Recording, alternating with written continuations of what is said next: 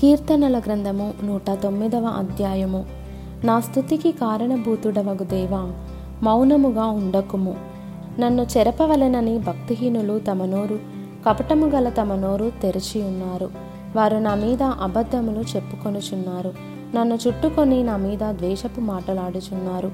నిర్నిమిత్తముగా నాతో పోరాడుచున్నారు. నేను చూపిన ప్రేమకు ప్రతిగా వారు నా మీద పగపట్టి ఉన్నారు.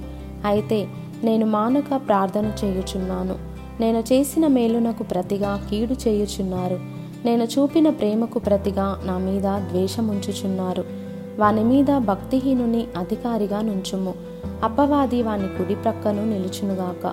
వాడు విమర్శలోనికి తేబడినప్పుడు దోషి అని తీర్పు నొందునుగాక. వాని ప్రార్థన పాపమగునుగాక. వాని జీవిత దినములు కొద్దివగునుగాక. వాని ఉద్యోగమును వేరొకడు తీసుకొనుగాక వాని బిడ్డలు తండ్రి లేని వారవుదురుగాక. వాని భార్య విధవరాలగునుగాక. వాని బిడ్డలు దేశద్రిమ్మరులై భిక్షమెత్తుదురుగాక. పాడుపడిన తమ ఇండ్లకు దూరముగా జీవనము వెదకుదురుగాక. వాని ఆస్తి అంతయు అప్పులవారు ఆక్రమించుకొందురుగాక.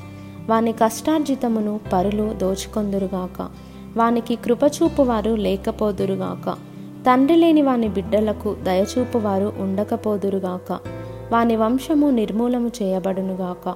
వచ్చు తరమునందు వారి పేరు మాసిపోవునుగాక. వాని పితరుల దోషము ఎహోవా జ్ఞాపకములో నుంచుకొనుగాక వాని తల్లి పాపము తుడుపు పెట్టబడకయుండునుగాక. ఆయన వారి జ్ఞాపకమును భూమి మీద నుండి కొట్టివేయునట్లు.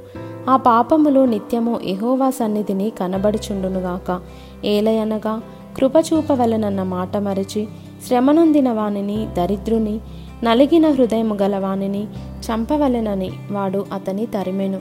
శపించుట వానికి ప్రీతి గనుక అది వాని మీదికి వచ్చి ఉన్నది దీవెనయందు వానికిష్టము లేదు గనుక అది వానికి దూరమాయెను. తాను పైబట్ట వేసుకొనున్నట్లు వాడు శాపము ధరించెను.